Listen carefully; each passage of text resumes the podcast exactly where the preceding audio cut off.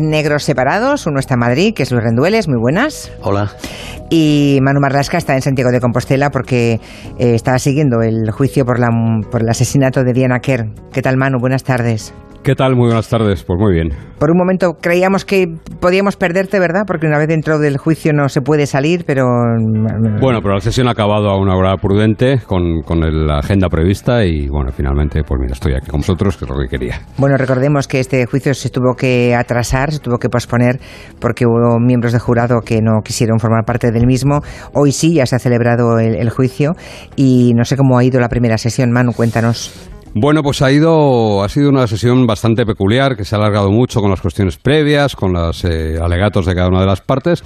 Y yo creo que lo que se ha visto, lo primero que se ha visto es que la fiscalía y la acusación particular venían a la sesión, venían a esta primera jornada del juicio como ese equipo de fútbol que, quiere ganar el partido sin bajar del autobús. Sí. Y se han encontrado con un rival, que es la abogada defensora de, de José Enrique Aguín, que va a ser un rival muy duro de pelar. ¿eh?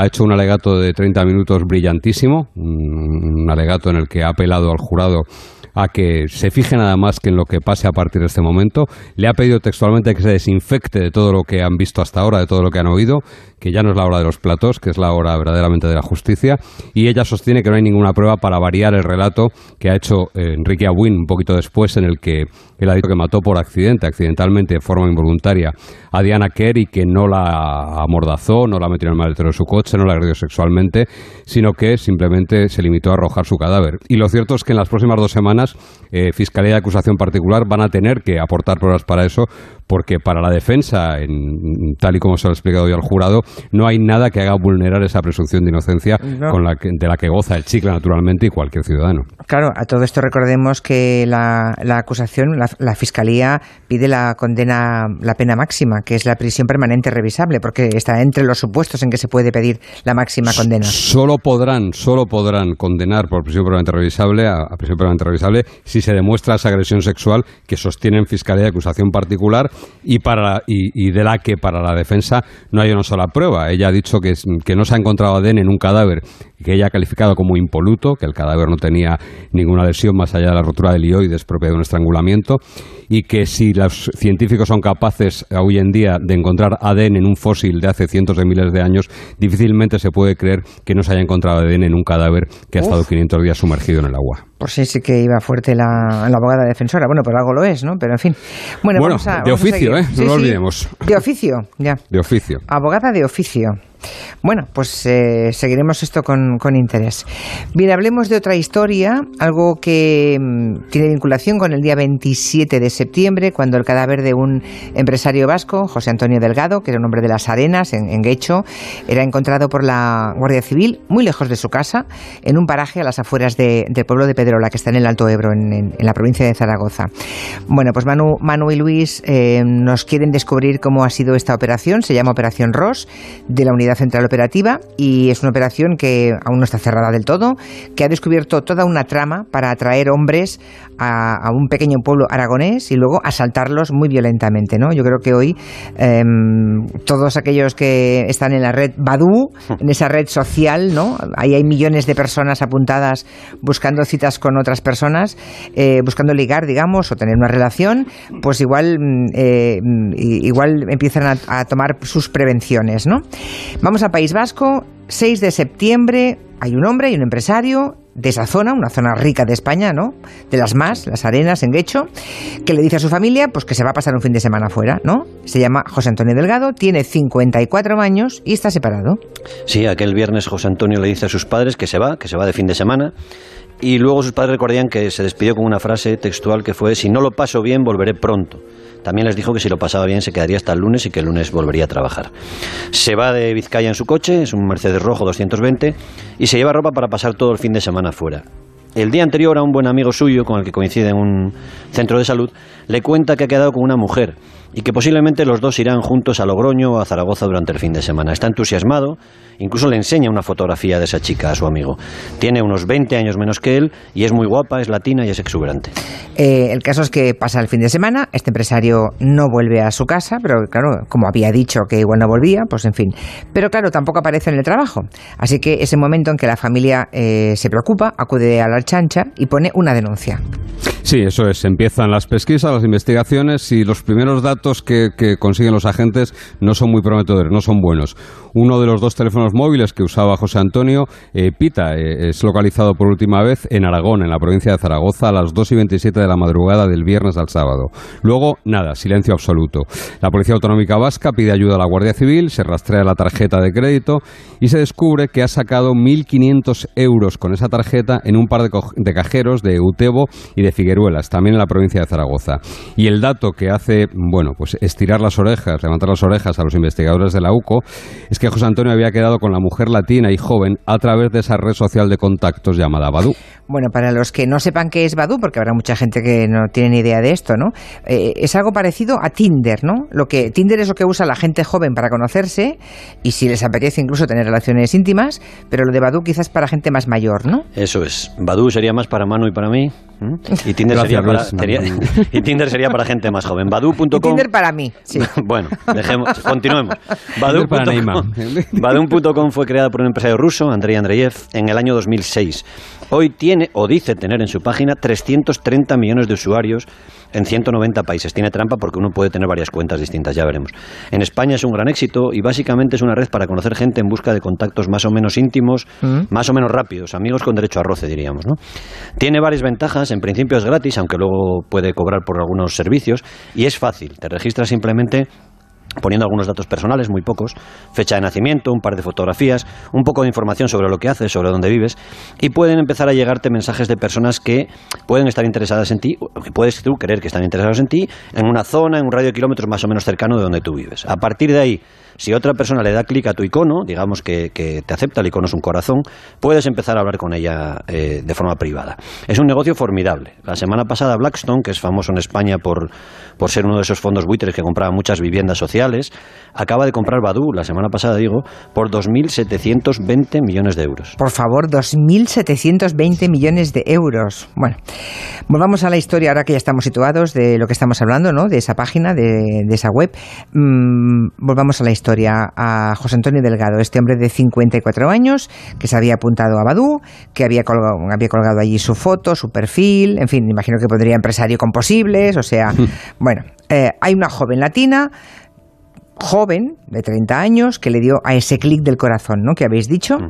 y quedaron para verse en la provincia de Zaragoza. Y es ahí cuando desaparece este hombre. Y de la mujer no hay rastro, por lo visto. No había rastro en ese momento. Mm. Y la Guardia Civil en ese momento lo que hace es recuperar dos asuntos muy recientes que estaban sin resolver todavía en esa provincia, en Zaragoza, y que también estaba por medio eh, Badú, habían nacido en Badú. Hay dos hombres que estaban apuntados a esta red de citas y que fueron violentamente asaltados tras acudir a dos encuentros con mujeres en esa provincia, en Zaragoza. Los dos están vivos y los dos presentan denuncia. El primero se llama Florín, un camionero rumano de 37 años, y cuenta que se había apuntado a Badú, que era novato allí y que la tarde del 26 de junio una chica muy guapa latina había hecho también clic en su corazón de Badu. Eh, creo que no lo dudo. Eh, ¿no? Estaba, estaba, bueno, Florín, ¿no era? Sí, sí. Florín. Florín eh, recibe esta oferta de la chica para hablar en privado, empiezan a chatear por WhatsApp y el camionero va esa misma noche hacia un pueblo también de Zaragoza que se llama Gallur. Mm. El hombre no lo duda, estaba cerca de allí y al salir del trabajo coge el Renault Clio, deja su camión y va rápido hacia el encuentro con, esa chica. Ella se había presentado como Daniela Mendoza, le decía que tenía 24 años y que había nacido en República Dominicana. Ante la Guardia Civil después, eh, Florín recordaría que medía 1,75, que era morena de piel, delgada, que en las fotografías llevaba un pantalón rosa muy corto, dejaba ver un poco las nalgas, así lo contó él, y también una camiseta de tirantes muy corta que solo le tapaba los pechos. Iba muy sexy, insistió luego ante la Guardia Civil. Y para él, para Florín, para este camionero, era la primera vez que se iba a encontrar con una mujer conocida a través de Badu. Pero no va a ir la cosa como él quería, ¿no? A pesar de que la chica Daniela le va enviando mensajes cada vez más subidos de tono, ¿no? Cuando ya está en ruta hacia ese pueblo, hacia Gallur, el camionero recibe uno más y textualmente le, pone, ya verás qué braguitas me he puesto, te van a encantar. Así que Florín, imaginaos, llegaba volcado, llegaba entregado allí a, Gallur. Allí, en el lateral de una carretera, le está esperando esa chica. Ella se sube al coche, le da un beso, le dice que se ha dejado la chaqueta en casa de su abuela y que tiene un poco de frío. Así que le pide que pasen a recogerla antes de ir a un hotel a, bueno, pues a intimar, a conocerse un poquito más, ¿no? El hombre, naturalmente, como digo, estaba entregado, accede a lo que haga falta y la mujer le guía hasta un camino de tierra cercano a una casa que dice le parece abandonada. Ella se baja y le pide que apague las luces y Florín se queda allí esperando. Pero claro, ya se pueden ustedes imaginar, cuando ella regresa no vuelve sola. Llega con dos hombres que lo que hacen es tirarlo al suelo, lo, lo atan con unas bridas y le ponen un cuchillo en, en, el cuello, ¿no? Sí, le ponen también cinta americana en la cara, en el cuello. Y él, el hombre luego recordará que sintió descargas eléctricas por el cuerpo. Él lo llamaba un chisporroteo. Le quitaron el reloj, la cartera, el teléfono móvil, la tarjeta de crédito, el coche, el Renault Clio, hasta las zapatillas de deporte que llevaba puestas, lo dejaron descalzo. Le quitaron 55 euros en metálico y lo dejan descalzo, tirado en una carretera y magullado. Y allí lo rescata, lo recoge una mujer, una vecina que se llama Dolores, que le ayuda, que le cura un poco las heridas y que llama a la Guardia Civil. Claro, imagínense, la investigación no va a ser sencilla porque los hombres iban encapuchados y la tal Daniela Mendoza, ¿no? Pues ha desaparecido, desaparece por completo de Badú y no hay rastro de ella. Exacto. El número de teléfono con el que ella había, bueno, pues atraído a Florín figura nombre de una ciudadana rumana y de otro hombre que no tienen absolutamente nada que ver con este asunto. Florín no puede ni siquiera aportar fotos de Daniela, las tenía en su móvil. Los investigadores le enseñan fotos de mujeres en Badú por la zona con ese mismo perfil, pero él no reconocía ninguna. La Guardia Civil pide los datos a Badu, pero digamos que Badu, como casi todas las redes de este tipo, se toman su tiempo por contestar, ¿no? Eso sí, al día siguiente de su asalto, un hombre tapado con una gorra azul y pantalones vaqueros cortos acude a coger automático de la caja rural en Gallur y Florín dice que al 90% puede ser uno de sus atracadores. El tipo lleva dos tatuajes en sus piernas a la altura de los gemelos.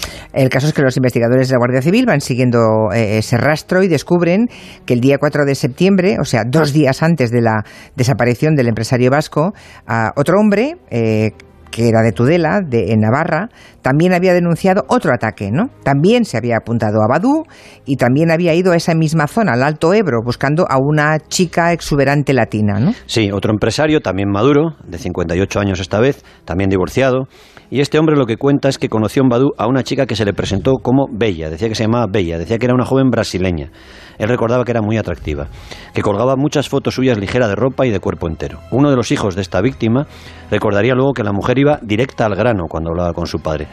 El hijo recordaba que su padre siempre, últimamente, buscaba pareja por Badú, pero que se tomaba un periodo de tres semanas o un mes desde que empezaba a mandarse mensajes con las mujeres hasta que acudía físicamente a verlas. ¿no? Sin embargo, con esta tal Bella, solo pasó un día y medio antes de que este hombre de 58 años cogiera el tren desde Tudela hasta Zaragoza.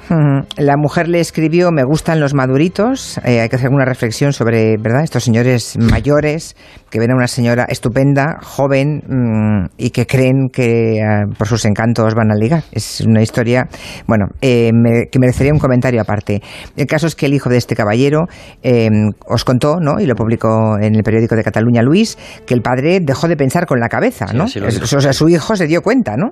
Es que mi padre ya no pensaba con la cabeza. Dice que no tenía coche, así que se cogió un tren y se fue al pueblo de Luceni, que es donde esta chica tan guapa, tan joven, le citó el día 4 de septiembre. Pues sí, igual, exactamente igual que hizo con ese camionero, con Florin, con el camionero rumano. La mujer fue mandándole cada vez, cebándole, digamos, mandándole cada vez más fotos y mensajes más subidos de tono, incluida una videollamada. Y el último mensaje, como casi siempre pasa en estos casos, era inequívoco y decía lo siguiente: Me ha afeitado el coño para que follemos a gusto. Tal cual. Ve. Y este hombre de 58 años 58, eh, insisto.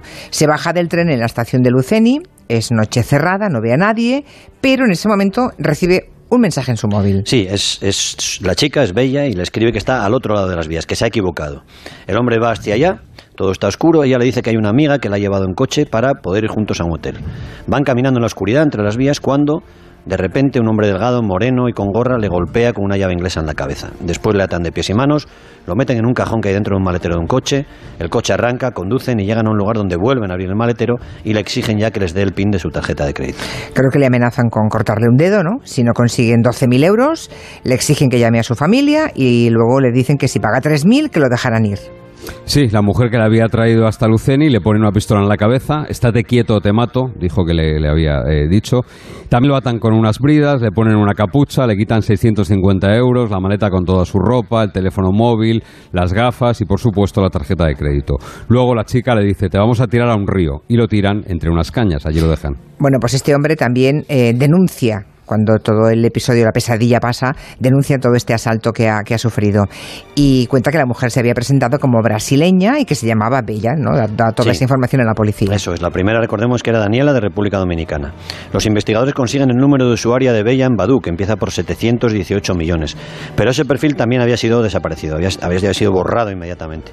Badu continúa, como te decía Manu, sin colaborar y sin enviar los datos a la Guardia Civil. Y dos días después de que este hombre sobreviva a ese ataque, se produce la desaparición por la que empezamos hoy el programa, la del empresario vasco José Antonio Delgado.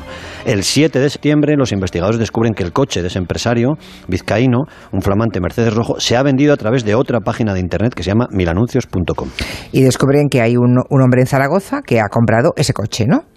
Eso es, es un vecino eh, llamado Antonio, un vecino que ha visto el anuncio y la oportunidad, un Mercedes 220 por 21.000 euros, todo ah, una ganga, una ganga, claro. Eso es, los investigadores de la Guardia Civil van a verle y le cuenta que quedó con un hombre en el parking del Mercadona de Utebo y que se pusieron de acuerdo muy rápidamente en el precio. Le pagaría 11.000 euros en mano y el resto 10.000 más cuando tuviera los papeles del coche a su nombre. Así que el hombre les dijo que el coche era de su padre. Lo que cuenta el comprador del coche a la Guardia Civil es que después de esa primera cita en ese Mercadona, el 9 de septiembre vuelve a quedar en una calle, esta vez se presenta una mujer que dice ser la cuidadora del abuelo que era el dueño del coche. Esta mujer le lleva los papeles, incluido la fotocopia del DNI del hombre desaparecido, del empresario José Antonio Delgado. Y los investigadores, por tanto, buscan a esas dos personas, ¿no? Eh, que pueden ser los que ven en el coche, que pueden ser los secuestradores y seguramente también los asesinos del hombre desaparecido. Sí, de la mujer latina, el comprador del coche solo pudo decirles a los agentes que era extranjera, y lo decimos textualmente, que tenía mucho culo y mucho pecho, es como la describe. Del hombre les dio una descripción algo más completa, algo más fiable, y los guardias civiles recuperaron además las cámaras de vigilancia del Mercadona, las cotejaron con las horas y el día, y el comprador del Mercedes les marcó la imagen de ese hombre. Por tanto, es el momento en que la policía tiene una imagen, ¿no?, de alguien ya, tienen la imagen de un tipo, pero no saben quién es, no tienen su nombre. Y entonces los investigadores de la Guardia Civil de la AUCO y de Zaragoza lo que hacen es recurrir a los que están a pie de calle, ¿no? En la zona donde se han cometido esos tres ataques a esos tres hombres. Eso es, entienden que el delincuente actúa allí porque se siente seguro, se siente cómodo en esa zona de Aragón y que tiene que conocerla bien, que puede que viva por allí. Enseña su fotografía a un sargento que es comandante de puesto en la localidad de Pedrola y reconoce al tipo inmediatamente. Pues qué suerte que el sargento le conociera. No, ahora lo vas a entender. Les dice que es un marroquí que ha dado muchos problemas. Se llama Mohamed Akraf, vive allí, tiene tres hijos y también tiene ya dos órdenes de alejamiento de dos mujeres, sus dos últimas parejas, y que en marzo de ese año le habían detenido por violencia de género. Desde ese mes de marzo, el juez le había obligado a llevar un sistema telemático, una pulsera, de seguimiento para evitar que se acercara a menos de 150 metros de su penúltima pareja. El guardia civil de esa zona también les cuenta que este Akraf desde hace unos seis meses ha aparecido de nuevo por el pueblo con una nueva mujer, una nueva pareja, de la que él no sabe más que es una ciudadana latinoamericana. Y lo que hacen es rastrear la huella de ese Mohamed Ashraf eh, en la vida física, pero también en las redes sociales, ¿no? Y no olvidemos, es un detalle importantísimo que acaba de decirnos Luis, y es que lleva una pulsera porque es un maltratador. Claro, y esa pulsera tiene unos datos asociados, ellos los piden, esos datos de GPS, y reconstruyen así los movimientos que hace el 6 de septiembre, que es el día que había desaparecido Delgado, el empresario vasco.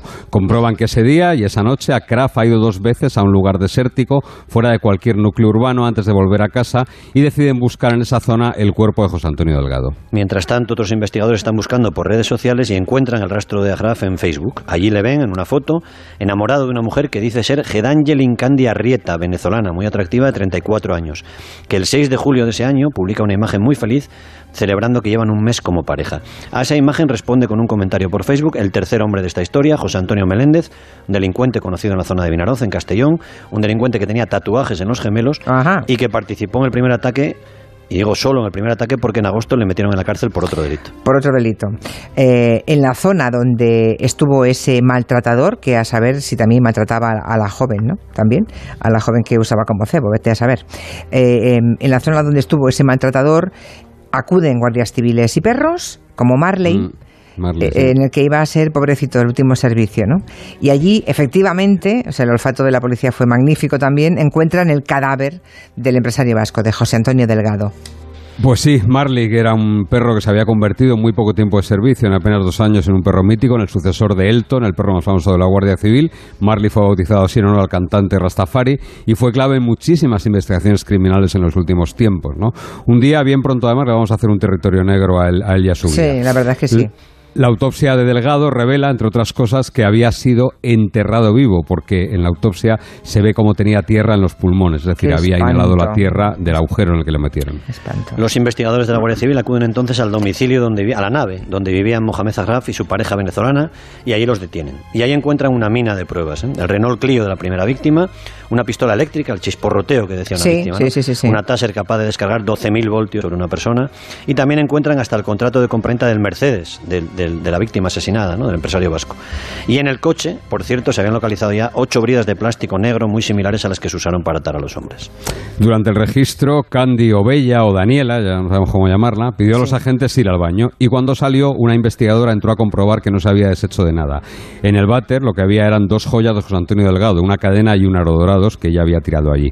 El comprador del coche la reconoció como la mujer que dijo cuidar a ancianos y le llevó los papeles del Mercedes. Y supongo que ahora están todos en prisión, ¿no? Eh, Sí. ¿Qué más se ha sabido de, de esta chica? ¿De Bella o Candy o, o Daniela? Y eh, no sé, igual atacaron a más, a más hombres, ¿no? Que ella iba captando por Badú. Hombres posible. que creían, eh, hombres que creían que podían ligar con una chica de 30 años con ese aspecto físico tan exuberante. Es un gran nicho de mercado, hombres de 50 años y más que, Sí. que pueden caer ahí, que pueden picar, ¿no? De momento no hay más denuncias, aunque es un campo muy sensible. Las víctimas pueden sentir vergüenza de que las apaleen, de que las engañen, pueden estar casadas, pueden tener pareja. exacto, exacto, exacto. Se está investigando. Sobre Gedangelin Arrieta Candy, que es el nombre real de la, de la mujer, se sabe que es una mujer venezolana que vivía en la zona de Maracaibo y que llegó a España en avión, que aterrizó en Barajas, que dijo llegar aquí huyendo del régimen de Nicolás Maduro y que pidió asilo político en España. Se trasladó muy pronto a la zona de Levante y allí fue donde pudo conocer al marroquí, a Graf. Y se investiga si esta mujer pudo venir, como está ocurriendo por desgracia con muchas venezolanas, dentro de una trama de explotación sexual, de una trata Claro. de mujeres. Lo cierto es que muy poco después de llegar a España ya era pareja de Graf y que los dos acabaron en el pueblo donde él había vivido antes, donde vive su madre y donde viven sus hijos, en Pedrola, y el resto ya es historia criminal. Bueno, pues tremendo, pero un tipo además que está acusado y condenado por violencia machista que nos hace pensar que, tam- que, que no la practicaba también con esta joven, ¿no? Lo cual no la eximía ella de culpa, desde luego, pero que no se puede descartar. En fin, este fin de semana hemos conocido también el desenlace de un caso que, bueno, aquí nos ha llevado varios territorios negros. Me refiero al crimen de Mari Carmen Martínez, la viuda del presidente de la CAM, seguro que lo recuerdan los oyentes, que fue asesinada a tiros en, en un garaje en- hace tres años. Bueno, pues el jurado popular creo que ha absuelto al yerno, porque era el único acusado y parecía que todas las pruebas llevaban a él, pero al final le ha absuelto el jurado. Le ha absuelto y le ha absuelto precisamente pues por lo que aquí alguna vez apuntamos, por la endeblez de las pruebas, ¿no? Y retomo lo del principio, el, argumento del principio de, de- de José Enrique Abuin y del juicio por la muerte de Anaquer. Eh, una vez llegado el juicio, ahí lo que hay que hacer es tratar de quebrantar la presunción de inocencia y eso no se logró en el juicio, desde luego, contra Miguel López, ¿no? Yo creo que su abogado defensor, además, sus abogados defensores fueron muy inteligentes, le dijeron, le aconsejaron que no declarasen porque ellos llegaban allí con él en libertad. Recordemos que apenas pasó, no llegó al mes en prisión, fue puesto en libertad inmediatamente. Y bueno, yo creo que todo es fruto de una mm, investigación policial bastante coja, Sí. que se basaba nada más que en una serie de indicios, 23 indicios eran los que recogía la policía, pero verdaderamente no había una sola prueba concluyente que pudiese situar a Miguel López en el escenario a la hora del asesinato de, de Mari Carmen Martínez. ¿no? Sí. Lo, lo cierto es que ahora hay un crimen por resolver, evidentemente. ¿no? Ya, ya. Bueno, que probablemente pueda quedar impune, ¿no? Salvo que aparezca una nueva prueba, que bueno, parece es muy que difícil. no, hay, no había otro sospechoso. Ya, ya, ya. Es que no había es. más Y- y- sospechoso, por y eso. esa fue además a lo que se agarró la policía diciendo, bueno, llega un momento en el que si no hay otra posibilidad, él que tiene la oportunidad, que tiene el momento y que tiene los medios, porque eso sí que es cierto que tenía tres cosas, y había motivo, evidentemente, eh, tiene que ser él, pero claro, aunque haya oportunidad, Hay que medios demostrarlo. motivo, hay que acreditarlo. Mejor no un, mejor un culpable libre que un inocente entre rejas. Nos lo enseñó hace muchos años un, un abogado. Efectivamente. no será el primero, hay otro crimen tan mediático al que le hemos dedicado también varios territorios negros, que es el crimen de Almonte, en el que ahora mismo la Guardia Civil debería estar investigando los autores de la muerte de ese padre y de su hija de apenas ocho años que murieron On. Más de 100 puñaladas y el único acusado, Javier Medina, fue también declarado eh, no culpable por un jurado. Terrible, debe ser una situación de una impotencia para los investigadores o para... Bueno, eh, si tienen interés en el crimen de Mari Carmen Martínez, la viuda del presidente de la CAM, les recuerdo que si quieren recuperarlos en nuestra web en Territorio Negro los pueden, los pueden localizar. Manuel Luis, hasta la semana que viene. Muchas gracias. Gracias, Hasta luego. Adiós. Bueno, hablemos de personas que no están contentas con las compañías de seguros, que tienen Aneima y que a lo mejor le damos una